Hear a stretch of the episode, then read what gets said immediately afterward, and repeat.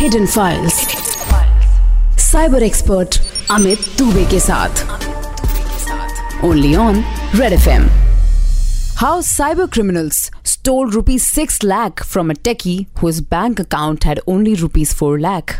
Cyber criminals नए तरीके से लोगों को लूट रहे हैं. Women cheated off rupees twenty-eight lakhs on pretext of work from home job to rate movies. ये कुछ headlines हैं जो पिछले एक हफ्ते के newspaper में आपको देखने को मिल जाएंगी. टेक्नोलॉजी के इवॉल्व होने के साथ साथ साइबर क्रिमिनल्स ने नए नए तरीके निकाल लिए हैं क्राइम करने के. And the only way to stay safe is to stay aware and informed.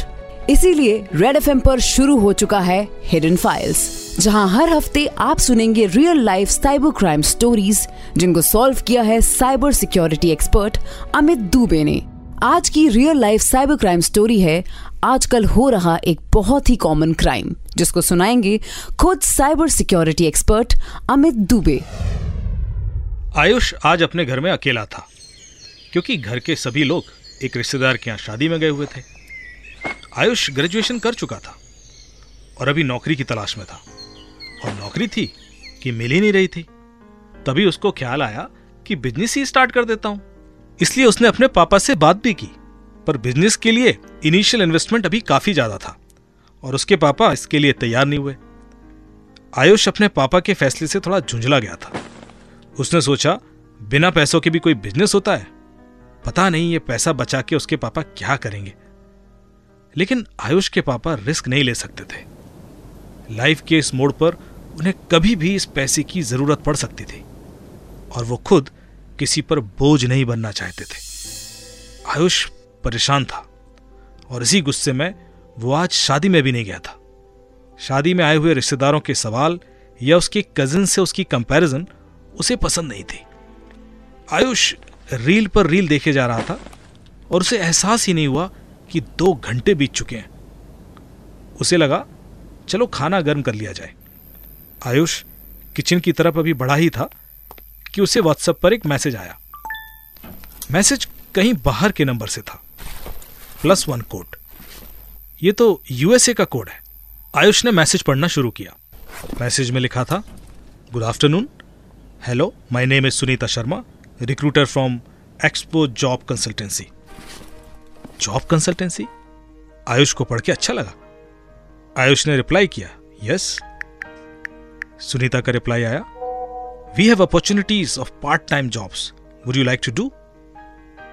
It's kind of online job that you can work from home, so if you are interested I will elaborate the job profile. Ayush ने लिखा, sure please tell मी.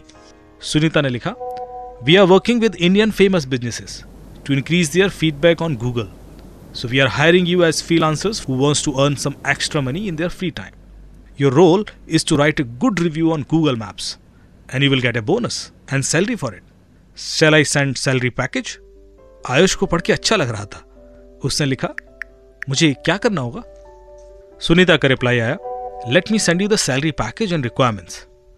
ये requirements थी Indian citizens, P R, foreigner, and terms and conditions, gender male and female, age twenty-two years or above, bonus three thousand to eight thousand rupees settled daily, basic salary allowance thirteen thousand per week, working hours one or two hours per day, payroll via online banking.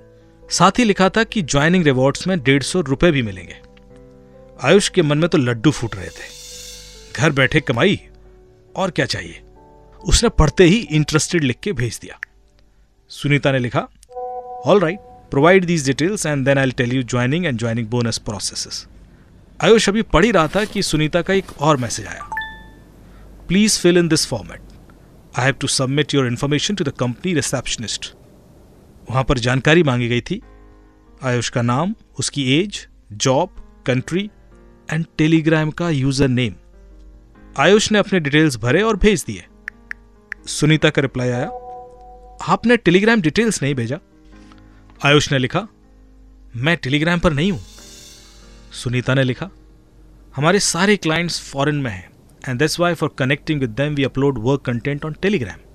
आप please Telegram download कर लीजिए क्योंकि हमारी सारी work related information, यहां तक कि आपके बोनस के लिए भी रिसेप्शनिस्ट आपको टेलीग्राम पर ही कनेक्ट करेगी. थोड़ी देर में सुनीता ने टेलीग्राम इंस्टॉलेशन लिंक भी भेज दिया और आयुष ने तुरंत उसे इंस्टॉल कर लिया।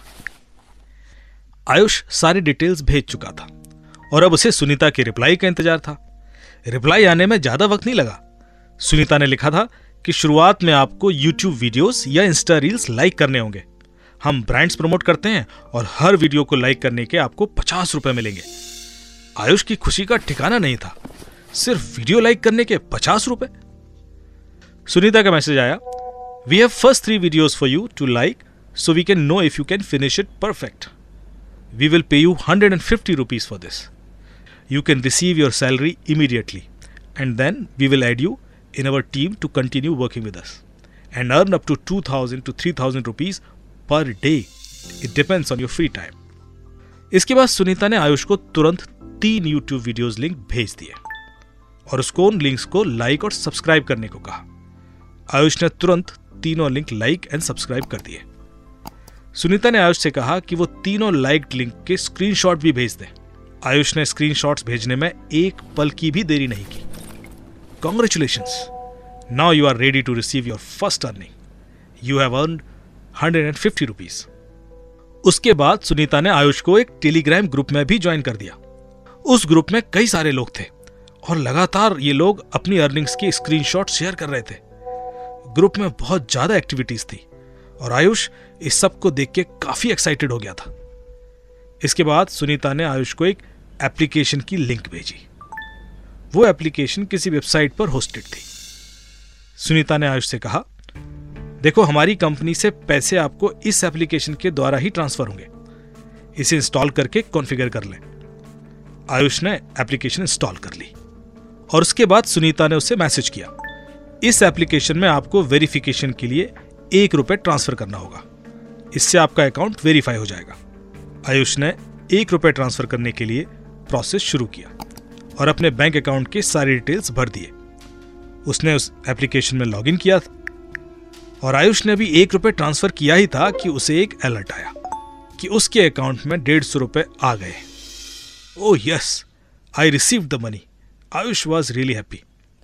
ही इमीडिएटली इन्फॉर्म्ड सुनीता कि उसे पैसे मिल गए हैं और उसने सुनीता को थैंक यू बोला। सुनीता ने आयुष से कहा, ये तुम्हारी मेहनत के पैसे हैं, अब आप रिसीव्ड मनी का एक स्क्रीनशॉट लेके उस टेलीग्राम ग्रुप में डाल दें ताकि बाकी के लोग भी मोटिवेटेड रहें। आयुष खुश था, उसे पैसे कमाने का एक तरीका मिल गया था, पर आगे की जर्नी थोड़ी मुश्किल थी। डेली टेलीग्राम ग्रुप में कुछ यूट्यूब लिंक शेयर किए जाते और जो उसे सबसे पहले लाइक कर देता पैसे उसी को मिलते। आयुष अक्सर लेट हो जाता और उसके हिस्से में मुश्किल से पचास रुपये ही आते। उसने सुनीता को मैसेज किया कि उसके हिस्से में लिंक्स नहीं आ रहे हैं। सुनीता ने सलाह दी, अगर और जल्दी पैसे कमाना चाहते हो तो थोड़ा इन्वेस्ट करो। अगर प्रीमियम मेंबरशिप ले लोगे तो आपको एक्सक्लूसिव लिंक भेजे जाएंगे और आप ज़्यादा पैसा कमा सकते हैं। इसके अलावा आपके मेंबरशिप अमाउंट पर भी आपको रिटर्न मिलेगा। अगर आप एक हज़ार रुपये इन्वेस्ट करोगे तो शाम तक बारह सौ पचास रुपये मिल जाएंगे। आयुष को ये आइडिया अच्छा लगा। उसने तुरंत उस ऐप पर एक हज़ार रुपये इन्वेस्ट कर दिए। शाम तक उसको बारह सौ पचास रुपये मिल गए थे। He was thrilled. आयुष ने अपने माँ से भी बात की कि उसे एक लाख रुपए चाहिए और वो एक बिजनेस कर रहा है। माँ को आयुष पर पूरा भरोसा था।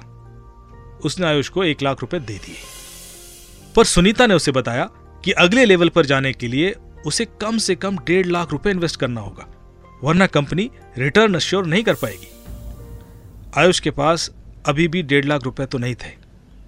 वो टेलीग्राम ग्रुप में नोटिस कर रहा था कि उस ग्रुप का हर मेंबर पैसे कमाए जा रहा था और हर थोड़ी देर के बाद कोई स्क्रीनशॉट डाल देता। आयुष प्रेशर में आ गया था। उसे लगा उसे ये सुनहरा मौका नहीं खोना चाहिए। आयुष ने कुछ पैसे अपने एक दोस्त रवि से भी उधार ले लिए और डेढ़ लाख रुपए उस ऐप पर लगा दिए। आयुष को अब शाम का इंतजार था कि उसे डेढ़ लाख रुपए के ऊपर सैंतीस हजार पाँच सौ रुपये मिलने वाले हैं। उसने रवि से पचास हजार रुपये लिए थे और उसको बोल दिया था कि शाम तक उसको साठ हजार रुपये वापस भी कर देगा। शाम छह बजे रवि का फोन भी आ गया, पर आयुष के अकाउंट में कोई पैसा नहीं आया था। आयुष अब परेशान होने लगा था। वो लगातार सुनीता को मैसेज कर रहा था, पर सुनीता कोई जवाब नहीं दे रही थी। आयुष ने थक हार कर उस टेलीग्राम ग्रुप में लिखना शुरू कर दिया कि उसके पैसे वापस नहीं आए। आयुष ने अभी तीन चार मैसेज ही भेजे थे कि वो चौंक गया, उसे किसी ने ग्रुप से बाहर निकाल दिया था और अब वो उस ग्रुप को एक्सेस ही नहीं कर पा रहा था। सब कुछ बड़ा अजीब था और उधर रवि उसको लगातार फोन किए जा रहा था। अभी आयुष इसी उधेड़बुन में था कि अब करे तो क्या करे, तभी दरवाजे की घंटी बजी। आयुष ने दरवाजा खोला तो सामने रवि था। तू मेरा फोन क्यों नहीं पिक कर रहा, मुझे ये बता, रवि ने चिल्लाते हुए कहा। आयुष कुछ बोल ही नहीं पाया और बैठ के रोने लगा। थोड़ी देर में अंदर से माँ भी आ गई और रवि ने सारा मामला आयुष की माँ को समझा दिया। उनको समझ आ गया था कि आयुष एक ऑनलाइन ठगी का शिकार हो गया है, पर अब करें क्या। रवि ने सलाह दी कि हमें तुरंत पुलिस में कंप्लेन कर देनी चाहिए। इंस्पेक्टर राकेश शर्मा जी के पास जब केस आया तो वो भी परेशान हो गए। इस केस में कई सारी चीज़ें थी, YouTube link, Telegram group, application and multiple bank accounts. Rakesh ji ने जब मेरी मदद मांगी तो हमारा मेन टास्क पहले इन क्रिमिनल्स की रियल आइडेंटिटी पता करना था। क्रिमिनल्स आयुष के नंबर पर रिप्लाई नहीं कर रहे थे और आयुष उस टेलीग्राम ग्रुप से भी बाहर हो गया था। मैंने राकेश जी से कहा, ये क्रिमिनल्स बहुत शातिर हैं और हर तरह से एनोनिमस हो गए हैं। इन्होंने हर बार बीपीएन का इस्तेमाल किया है और अब इन क्रिमिनल्स तक पहुंचने के लिए हमारे पास एक ही तरीका है, हमें एक बार और लुटना पड़ेगा। राकेश जी ने चौंकते हुए कहा, क्या कह रहे हैं सर? मैंने कहा, देखो उन्होंने आयुष को पहले कुछ पैसे ट्रांसफर किए तभी वो फंसा ना, क्यों ना इस बार हम उन्हें कुछ लालच दे दें। हमने एक दूसरे नंबर से सुनीता के यूएस वाले नंबर पर व्हाट्सएप मैसेज किया पर उसका रिप्लाई नहीं आया। हमें लगा कि ये लोग ऐसे किसी नंबर पर शायद रिप्लाई नहीं करेंगे, पर हमारा अंदाजा तब गलत हो गया जब करीब एक घंटे बाद सुनीता का मैसेज आया, हाय। हमारे रिप्लाई देते ही सुनीता के स्टैंडर्ड मैसेजेस आने शुरू हो गए और मामला डेढ़ सौ रुपये रिसीव करने तक भी पहुंच गया। इवेंचुअली उसने हमें उस टेलीग्राम ग्रुप में भी ऐड कर दिया, पर टेलीग्राम ग्रुप के लोगों की रियल आइडेंटिटी निकालने में मुश्किल आ रही थी। हमने उन यूजर्स के हैंडल्स को डायरेक्ट कांटेक्ट करने की भी कोशिश की पर किसी का कोई रिप्लाई नहीं आया। हमने कई सारे लिंक्स भी भेजे ताकि हमें उनके आईपी एड्रेसेस और लोकेशन मिल सके, पर कोई भी तरीका काम नहीं कर रहा था। अब सुनीता ने अगला दाव खेला, you can invest and earn more. मैंने लिखा, how much we can invest? Reply आया, कम से कम डेढ़ लाख, और उसके बाद कितना भी अमाउंट, जितना ज़्यादा इन्वेस्टमेंट उतनी ज़्यादा कमाई। मैंने सुनीता को लिखा, क्या मैं पच्चीस लाख इन्वेस्ट कर सकता हूँ? सुनीता का तुरंत रिप्लाई आया, यस व्हाई नॉट। इसके बाद हमने सुनीता को लिखा कि ऐप के थ्रू पैसे ट्रांसफर नहीं हो रहे। थोड़ी देर में सुनीता ने हमें एक अकाउंट भी भेजा। हमने उस अकाउंट के बारे में पता किया तो वो भी एक एनोनिमस अकाउंट था, मतलब कि वो एक किसान के नाम पर था जिसको पता भी नहीं था कि उसके नाम पर यह अकाउंट चल रहा है। हमने उस बैंक के नोडल ऑफिसर को इन्फॉर्म कर दिया कि हम इस अकाउंट में कुछ पैसे डालेंगे और इस अकाउंट को जो भी एक्सेस करे उसका रियल आईपी एड्रेस हमें चाहिए और पैसे अकाउंट से निकलने नहीं चाहिए। हमने उस अकाउंट में करीब एक लाख रुपए ट्रांसफ़र कर दिए और सुनीता को स्क्रीनशॉट भेजा कि वो चेक कर ले कि पैसे पहुँचे या नहीं। सुनीता ने देर नहीं की और उसने जैसे ही बैंक अकाउंट एक्सेस किया उसका रियल आईपी बैंक के पास आ गया। सुनीता उस अकाउंट से एक शॉपिंग वेबसाइट के कुछ गिफ्ट कार्ड खरीदने की कोशिश कर रही थी। यही हमारे लिए ब्रेक थ्रू मूवमेंट था। हमने रियल टाइम में उस आईपी की लोकेशन और यूजर डिटेल्स निकलवाई। सुनीता की लोकेशन पानीपत में थी। सुनीता अपने अकाउंट से गिफ्ट कार्ड खरीद नहीं पा रही थी और उसने हमें रिप्लाई किया, कुछ प्रॉब्लम है, मनी रिफ्लेक्ट नहीं कर रही है। हमने लिखा, पर हमारे अकाउंट से तो पैसे निकल गए, आप किसी और डिवाइस से अकाउंट एक्सेस करें। हमारी कोशिश थी कि हम सुनीता के ज़्यादा से ज़्यादा डिजिटल फुटप्रिंट निकाल सकें। सुनीता को यह सलाह शायद सही लगी और उसने एक दूसरे डिवाइस से बैंक अकाउंट एक्सेस किया। हमारे पास अब एक और आईपी भी था, वो लोकेशन भी पानीपत के पास ही थी, लेकिन आईपी के हिसाब से जो लोकेशन थी वो बीस किलोमीटर के एरिया में कहीं भी हो सकती थी और इतने बड़े एरिया में उसको लोकेट करना बहुत मुश्किल था। इसी बात पर हम विचार कर रहे थे कि मैंने कहा बाकी के पचास हजार भी ट्रांसफर कर दो। इंस्पेक्टर राकेश ने बाकी पैसे भी ट्रांसफर कर दिए। हमने तुरंत वो पचास हजार रुपए के ट्रांसफर का भी स्क्रीनशॉट सुनीता को भेज दिया। सुनीता अब पैनिक हो चुकी थी। उसके अकाउंट में पैसे थे और वो विड्रॉ नहीं कर पा रही थी। हमारा अंदाजा था कि वो मजबूरन एटीएम से कैश विड्रॉल करने की कोशिश करेगी। पानीपत के उस एरिया में जितने भी एटीएम थे, हमने उन सभी पर सर्वेलेंस टीम अपॉइंट कर दी थी। हालांकि बैंक को इंस्ट्रक्शन थी कि सुनीता एटीएम से कैश विड्रॉल भी नहीं कर सकती, लेकिन वो ये लास्ट दाव आजमाती जरूर, और अगर एटीएम तक आती तो हम उसे पकड़ सकते थे। हमने सुनीता से फिर पूछा, can you please confirm if you have received the money, लेकिन वो कोई जवाब नहीं दे रही थी। हमारे साथ दूसरी लाइन पर बैंक की टीम मुस्तैद थी। करीब पैंतीस मिनट के बाद बैंक का अलर्ट आया कि दिए गए अकाउंट पर किसी ने एटीएम विड्रॉल की रिक्वेस्ट डाली है।